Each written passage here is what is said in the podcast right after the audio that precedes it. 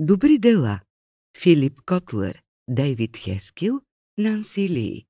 Каква е основната тема на книгата?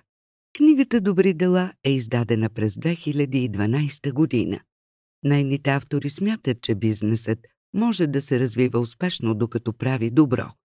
Те предлагат начини, по които добрите дела могат да помогнат на компаниите да просперират. Котлер Хескил и Ли дават множество примери от реалния бизнес и предоставят на компаниите необходимите стратегии и инструменти, за да променят света и едновременно с това да реализират добра печалба. Бизнесът има прекрасни възможности за включване в различни благотворителни и социални дейности. Преимуществата за компаниите, които искат да правят добри дела, са много. Някои от тях са удовлетворение, придобиване на популярност, доволни служители и лоялни клиенти. Силата на доброто не само отключва по-големи печалби за компаниите, но прави хората по-състрадателни и щастливи. Според авторите на книгата Съвременният бизнес трябва да се грижи не само за увеличаване на приходите си. Компаниите е нужно да помагат на обществото. Необходимо е да се интересуват от нещо повече от парите, които печелят. Какво друго ще научите от добри дела? Авторите на книгата смятат, че създаването на успешни маркетингови и социални инициативи изисква интелигентност, всеотдайност и страст. Опитът показва, че корпорации, които работят целенасочено за положителна промяна в обществото и в света, не само съществуват по-дълго, но и просперират още повече от своите конкуренти. Добрите дела помагат на компаниите не просто да си създадат добра реклама, но правят персонала по-мотивиран, а клиентите по-щастливи. Разбира се, най-важното е в крайна сметка тези фирми да помагат за подобряването на живота на хората в неравностойно положение, както и за опазване на околната среда. Компании като Coca-Cola, General Mills, Pampers и много други са помогнали на себе си и на света чрез добрите си дела. Маркетинг експертите Филип Котлер, Дейвид Хескил и Нанси Ли учат читателите си как да дават повече, за да получат повече.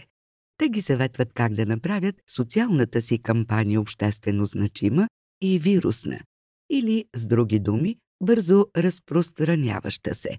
В книгата Добри дела авторите помагат на компаниите да сътворят един по-добър свят, като едновременно с това увеличат печалбите си. Клиентите харесват компании, които се грижат за обществото и отделят пари за добри каузи. Книгата Добри дела разглежда въпроса за социалната ангажираност на компаниите в съвременен аспект. Филип Котлер се смята за бащата на социалния маркетинг. През 1971 година той и Джералд Залтман публикуват статия в социален маркетинг – подход към планираните социални промени. Този вид маркетинг се отнася за решаване на социални задачи, реализиране на социални идеи и социално взаимодействие. Според Филип Котлер целта е въздействие върху поведението на хората с цел да се направи самото общество по-добро. Социалните дейности трябва да се разглеждат като дългосрочни инвестиции, а не като неефективни разходи. За да бъде един социален маркетинг успешен, е необходимо добро проучване и креативност.